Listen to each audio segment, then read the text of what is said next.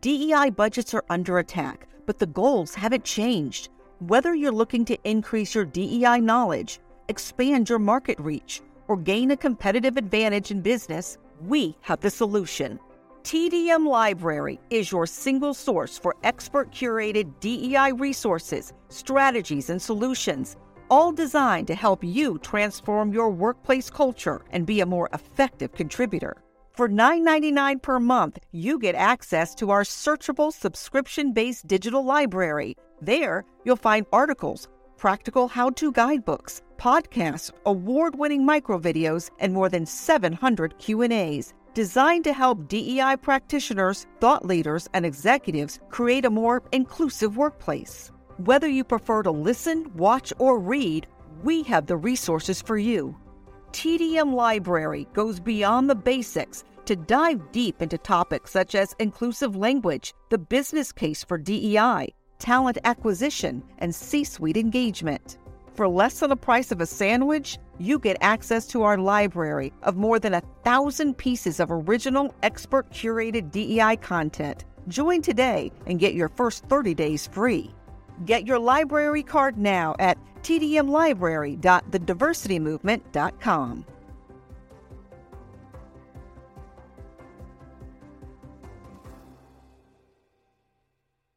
You can't stop me, nothing's gonna stand in my way. Nothing, nothing. I'm gonna fly higher. I'm gonna fly higher. Higher. Welcome to the Hustle Unlimited podcast with serial entrepreneur Donald Thompson. You are listening to episode 9 of season 2. Today we talk to a guy who worked at Goldman Sachs, wrote for Sports Illustrated, was involved with one of the most high profile trials of the 2000s, wrote sitcoms in LA, co founded a technology startup in Chicago, and is now the person startups in the Triangle want to talk to when they're looking for a little publicity. I'm Jason Gillikin, producer of Hustle Unlimited and CEO of the Earfluence Podcast Network. And on today's show, Pete McEntegart, managing editor of GrepBeat.com, has had quite the windy career path. Starting out as a financial analyst at Goldman Sachs, then going back to college, then writing at Sports Illustrated. During his time there, he was rudely interrupted by a six month trial of the Tyco CEO and CFO, where he was on the jury. They were accused of embezzling millions from the company, and he wrote all about it for Time magazine. He then went to LA to be a film and sitcom writer, and then to Chicago, where he co founded a company called CharacTour, which is kind of like a Netflix algorithm that tells you what shows and movies you should be watching. That ended up not working out, and so in July of 2018, he started working for Bronto founder Joe Colopy's passion project, GrepBeat.com, which is an online publication that supports the tech startups in the Triangle. So on the show today, Pete talks about lessons learned in his windy path, what he sees from successful entrepreneurs, and what's different about the Triangle startup ecosystem. Such an interesting guy, and the only one of our guests so far who has a Wikipedia page. But don't forget, if you haven't already, be sure to subscribe to the show on Apple Podcasts or wherever you listen. That way, when we have new episodes with the hustlers of the world who are making their communities a better place, you'll be the first to know. So let's get started. Here's WalkWest CEO, investor, speaker, mentor, advisor, and all around hustler himself, host of the Hustle Unlimited podcast, Donald Thompson. All right, guys, welcome to another episode of Hustle Unlimited. Uh, I'm your host, Donald Thompson, and uh, I got a good friend of mine, Pete McEntegart. Pete, tell me a little bit about GrepBeat. Help our audience understand kind of what you're doing today, what GrepBeat is, what the name means. And let's talk about kind of your view on working with and writing about entrepreneurs. Right. So grep is a Linux command, meaning uh, sort of parse data for key terms, key phrases. Our conceit being we sift through the news and just bring you the relevant and interesting parts. And uh, Joe Colopy, his background is in tech, and you know he's programmer as well. That was his idea. He re- actually wanted to call it the grep, but he couldn't get the uh, domain. And so uh, GrepBeat it is. Actually, when I first sat down and uh, when we got together, when it was clear that we were both serious about whether this might happen, so all right, question number one, how wed are you to the name? And the answer was fairly wed. So I was like, all right, well, let's move on to how much you want to pay me. Um, Right, so it's right. like, I'm not going to die on that hill. But yeah, so that's that's where the name is from, and so it does have a tech focus. So we don't cover life sciences. It's definitely on the tech, software enabled in broad uh, terms, or really in practice, it ends up being kind of anything not life sciences or biotech. Like what is, you know, Mati Energy?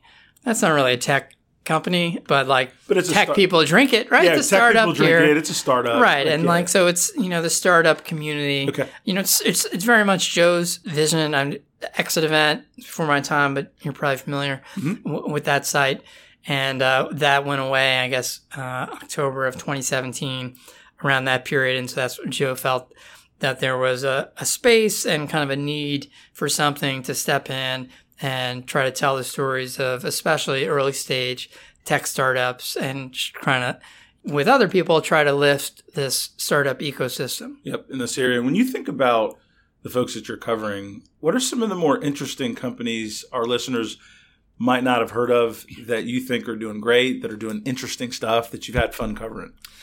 Right. Well, of course, they should go to grepbeat.com There you and, go. uh, and check it out. But, um, you know, I was trying to think about this a little bit on, on the way over. And one is the really early, like startups from students or people right out of school. I'd say two, two of our three most read stories are startups like students or ones who are just graduating. They must have huge social media followings. And one that was a woman who makes sudsy, kind of dehydrated shampoo, particularly when you travel. So like shampoo and soap, Yep. that's sort of an old dehydrated ball. So it's not a problem that I have often. I don't travel a lot of shampoo, but apparently it's a, a common a pro- that some people have where their shampoo will kind of bust in their in their in their luggage. Yep. And uh, another company that's smart parking, essentially, Yeah. uh, Vade Park. But that guy was a UNC student. I think he was like a junior.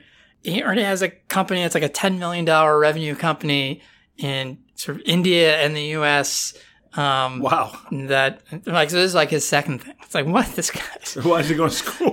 right, exactly. You know, I just to pay the bills. Okay? I Yeah, don't yeah. know, but uh, once that once that's great. So so young people that are really killing it. So I definitely like writing about the the real recent grads or even students. It's to me, it's amazing what some of them are doing.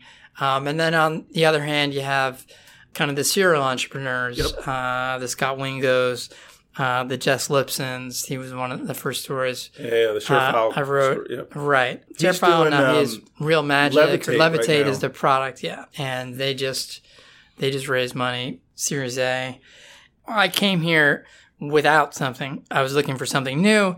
I was hoping to stay in ideally plan A would be somewhere in the startup ecosystem, whether at a startup or at a VC. I mean, I didn't know there was only like three VCs, but we're all two man shops. They Yeah, really yeah. need a third, or just somewhere in that world. And so I was basically just networking with everyone, and just people were very friendly and, and open and willing to meet with you. I felt that very quickly. I I knew more people than I did in my entire time in Chicago. In part because when I got to Chicago, I was already super head down Yep. on a startup. And it's like I'm not, you know, networking. Like unless I think it's gonna be you know potential investor. Like I don't have time for Right. for anything to meet anyone, talk to anyone. But for two months, when you're like all you're doing is having coffee with people, you can meet a lot of people. And then I was fortunate. Then I got this thing where now those are the people that I need to talk to, and That's right. unfortunately, I already knew some of them. And I definitely give where I feel you know the people who were nice to me when I when I was nobody uh, and didn't have any platform that could potentially help them and was just they were purely helping me That's awesome. um, is uh, I, I definitely try and uh, call them out. Tim McLaughlin who uh, was Yep. one of those people, so I always give him some some love in, That's in the newsletter. But yeah, I, I have found that the ecosystem here, people are very willing to help, and that's one of the biggest assets of this community. And I I believe the same thing. When Tim was here and talking with us from the kind of the voice of a VC, uh, one of the things he talked about in the RTP ecosystem is that openness, that friendliness, and that somebody else winning doesn't mean you lose. Right. Right. If we all win and create a great ecosystem, it's better for everybody involved. Right. And and I definitely uh, share that. I'm going to rewind a little Sure. bit because I missed something that I think super interesting in my notes. You were on like for six months a jury Ugh, with Tyco, like a big like. Can you give some Tyco won because there was a sequel. Okay. I was, I was not in the sequel. Can you give a little background there because that's like super interesting. Yeah, that would be a po- several podcasts on its own, sort of a, a web ser- uh, series. Um, what are the, what is simple? So yeah, I just showed up at jury duty, and I get put on a case that lasted six months. So Tyco was still is actually a uh, conglomerate in the sense that it owned a bunch of very different businesses Sure. that didn't really fit together. I mean, one ADT, something people uh, the home security system is one of them. Tyco is like sort of like fire sprinklers, and then, so they had a bunch of different businesses that didn't really, uh, but they, but they were very acquisitive and they grew really fast in sort of the late 1990s. And then the CEO and CFO got charged with essentially embezzling a lot of money Yeah. from the company. And so that was the trial I was on, uh, the two of them. And they told us it might last like two and a half, three months. And I was like, that seemed like the longest thing anyone could imagine. And it lasted six months. And it ended in a mistrial. So we, we deliberated for 11 days, 11 or 12. So on the 12th day, they just when we were about to, to get a verdict, they stopped us because one of the jurors had gotten like a threatening letter. You'll have to, if anyone does care, they'll see what I wrote for Time on the, the night of the mistrial. But there was a woman who was kind of, uh, she was like a 79 year old woman. She had been a lawyer, like a teacher, then a lawyer, and she was, at least early on, sort of holding out for the defense. And then we sort of broke down in the middle, and then we kind of broke her. But when we thought there might have been a mistrial, people in the the media in the audience said that they thought she made an okay sign to the defense. So then, like, she got named publicly, and then even though we sort of got things sort of back on the rails the next week, she got this letter or letters and a call, and so they they had called a mistrial. It was not a hung jury, which I'm very adamant about because we would have gotten a verdict. But uh, so they retried them, and uh, they were convicted on uh, maybe like 21 and 22 counts. I was actually sort of, I don't know, I was involved in the, I mean, it was a very intense experience. And th- the fact that we didn't have a, tri- a verdict at the end, I was pretty upset. And, uh, Well, know, you were we a part of the fabric of it. I mean, you Right, and then we- right, a a, lot, right, a big life, part of my life, and it was a big time. blaze of publicity. You know, we were we were for a couple days a big story. I mean, I did like nine TV shows on one day. I did Today and Good Morning America the That's same morning. wild.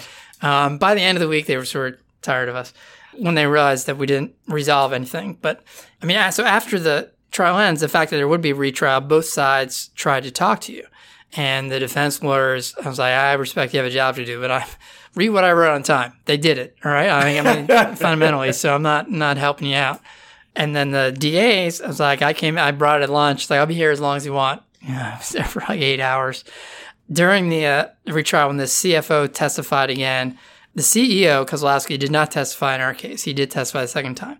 Um, but anyway, they sent me, said, hey, would you take a look if we send you a disc of what the CFO said this time to compare to what he said last time? Tell us what you think. I was like, what do you think I've been waiting for? Yeah, of course Stayed I- up all night. You know, hey, you should do this, you should do that. I don't think they. It, it was a big embarrassment publicly to their office that they didn't win the first time because in the media it seemed like So slam dunk. yeah, slam dunk. I mean, you know, things are not that clear in there for various reasons. And they had brought in someone new to kind of lead it, and I don't think he wanted anything to do with you know the first jury that you know, they probably thought dropped the ball, though we did not. Um, anyway, so yeah, that's uh, yeah, yeah, it gets me very worked up. What But, what uh, uh, what learning of anything that was super positive that it brings you to current day? Like sometimes we have experiences that are standalone. Right. I would say, right in the very immediate aftermath, I felt like sort of dismayed about the jury system because this was a case where you had, I mean, there were two defendants, so they could each have sets of lawyers um, and sort of a tag team, and they were very expensive. Their lawyers were, on the whole, better than the DAs. I mean, the DAs had some talented lawyers, but like they were big money people, and, and they just, you could tell that they had an incentive to just confuse things. Because if you're just kind of like, I don't know what the heck's going on, I can't send people to prison if I don't know which way is up. It. And some to me was like, I. I felt some of the things I could see that they were just deliberately making it confusing and seeing that it was working on a lot of the people in the jury.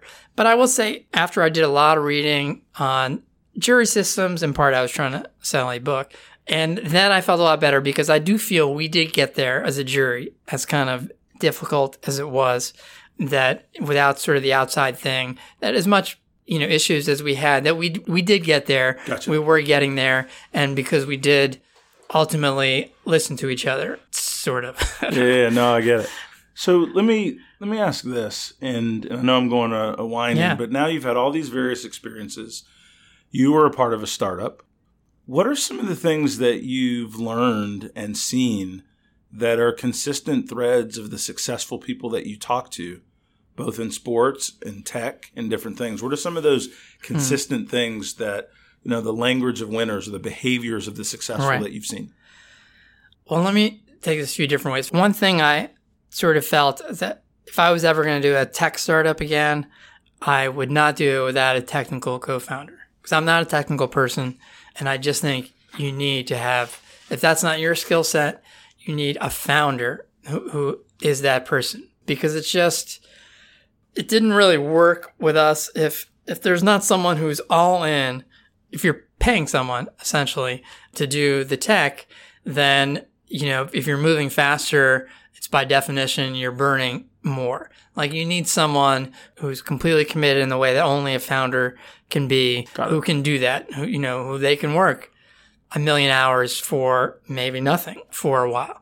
So that would be one thing. And, uh, you know, at the time, some investor would be like, well, we, you know, the fact that, because there are two of us, we were not, neither of us were technical people. Um, we we're sort of finance, and I was kind of finance and creative. But I remember one investor being, well, uh, you know, if there's not a technical co-founder, I don't invest in that. I was like, well, that doesn't seem right. I was like, you know, I think like, wow, that makes a lot of sense. Like that's what I would do if I was investing money, and that's what I would recommend to people if Got they it. were going to start a startup. Um, sort of a general through line of successful people.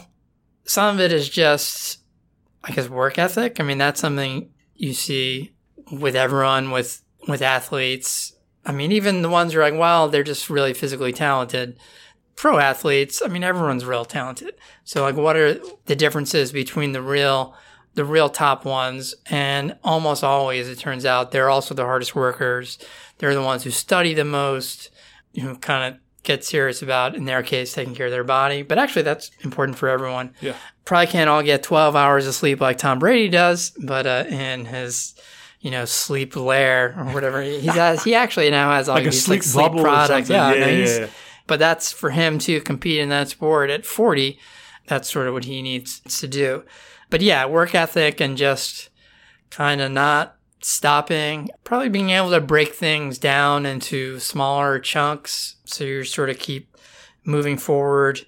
One thing I have noticed about founders in, in talking to a lot of successful founders that it seems like there's sort of two kinds in the sense that there's one group that, and, uh, and Joe falls into this and other people I've heard who sort of say some version of, you know, I always knew I wanted to run my own business. I just kind of didn't know what it would be. And so those were people that wanted to run their own thing and were sort of looking for the right idea. And then others who, and I think I've fallen in this camp, like, unless it's more like find something I'm really passionate about, and then maybe like, well, I think I'm also the best person to run this.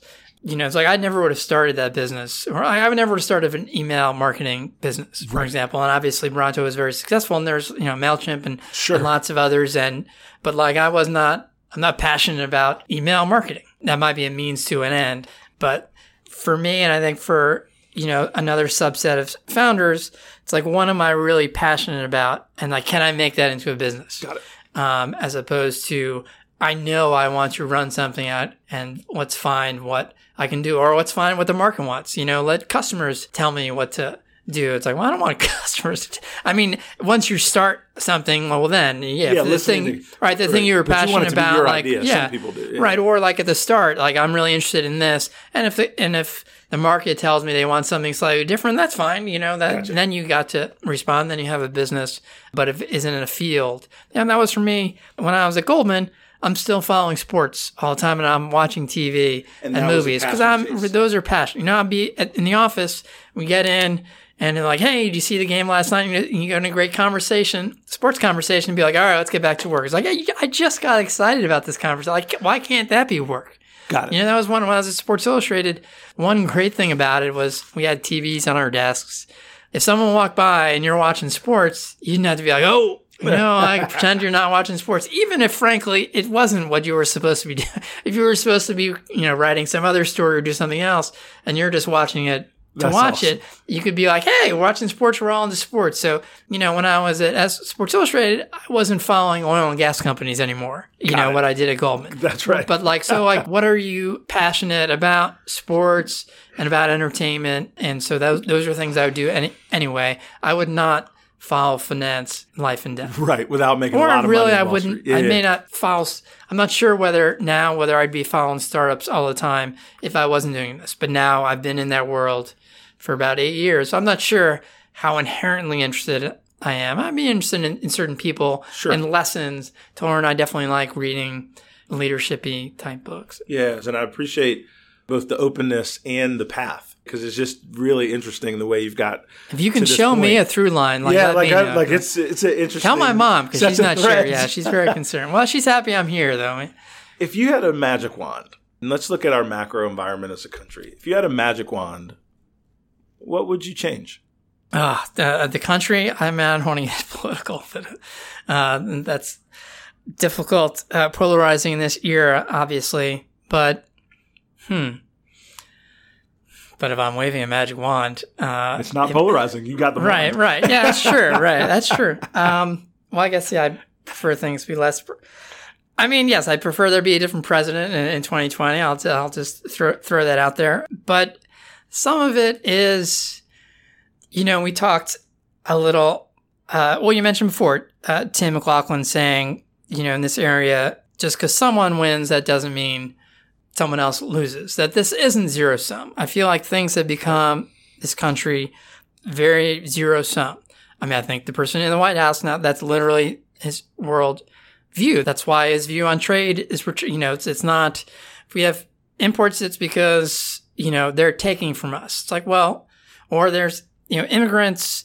Well, if they're coming and getting something, that must be taking away from us. There's no concept of like, well, they, that could be growing the pie. And so maybe your percentage is smaller. Got it. But I mean, that's something that I think in startups, you do sort of learn, or I don't know, from, from watching Shark Tank. It's sort of like, it's like, well, do you want to give up, you know, br- bring in this investment? You're going to have less equity. You have to give up something. But are these people that can help you grow the pie? And so that your percentage might be a little smaller, but there's going to be more for everyone. But the value is high. Right. The value is, is going to be increased. And just, you know, as a community, I feel like this is a community, the startup ecosystem in particular, where people are trying to help because it, it is true that I think people feel that a rising tide will lift all boats. If there's, you know, the more capital there is locally, well, that's good for the people here. But that also means if that there's a big exits locally, if that money flows to some of the local capital investors, well, Yep. then they can return to their LPs and then they can raise a bigger fund.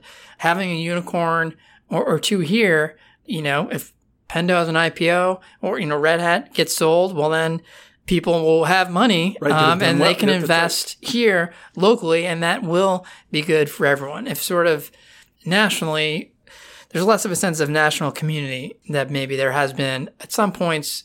Not this like, oh, things were always so great before, and now they're ter- terrible, but just it'd be great if there was more of a sense of community as a nation and the way that even the startup ecosystem could be sort of a guide for that. That someone getting something that it's not zero sum, that we can grow the pie, that anyone gaining is not at your expense, but that by bringing new people in and helping lift them up, that it kind of lifts us all up.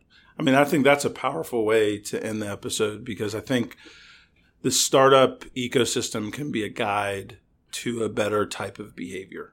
And that mindset is not really political, it's just a different point of view that if we create more value, everybody can win. And I really Right. like that as kind of a culmination of our Right. discussion because that's a that's a point of view that is openness and supporting. Right. And Absolutely. the more that we all can drive that, the more that it becomes the status quo versus the verbal food fights of our day. Right. And so, you know, we're all looking for more partners that kind of believe that same thing.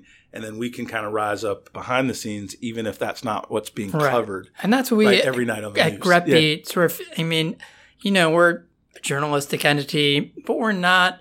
We're not trying to blow the lid off. You know, the latest scandal in Right. the start of the. I mean, I and don't tell my professors at Columbia this because they would not agree with anything I'm about to say. But I think we've, you know, not necessarily boosterish, but we are trying to actively help this community, the startup community. That's Joe's vision. That's awesome. And that's what we try to do. You know, we're trying to tell the stories of the early stage startups and try to get them out there, help them because that's good for everyone. That's awesome. Well, listen, thank you so much. And Pete, we are glad that you spent time with us. Uh, continued success with Grep Beat. And uh, we hope you'll be a friend of the show and then we'll stay in touch Great. with all the different things we're doing. And so thanks so much for hanging out with us. Yeah, sure. And everyone get my newsletter. It's uh, it's wildly entertaining. I'm told. trance of anxiety shooting through my veins. I doubt, I fear, I question my drive. I tell myself I'm worth That was Pete McEntegart from GrepBeat.com.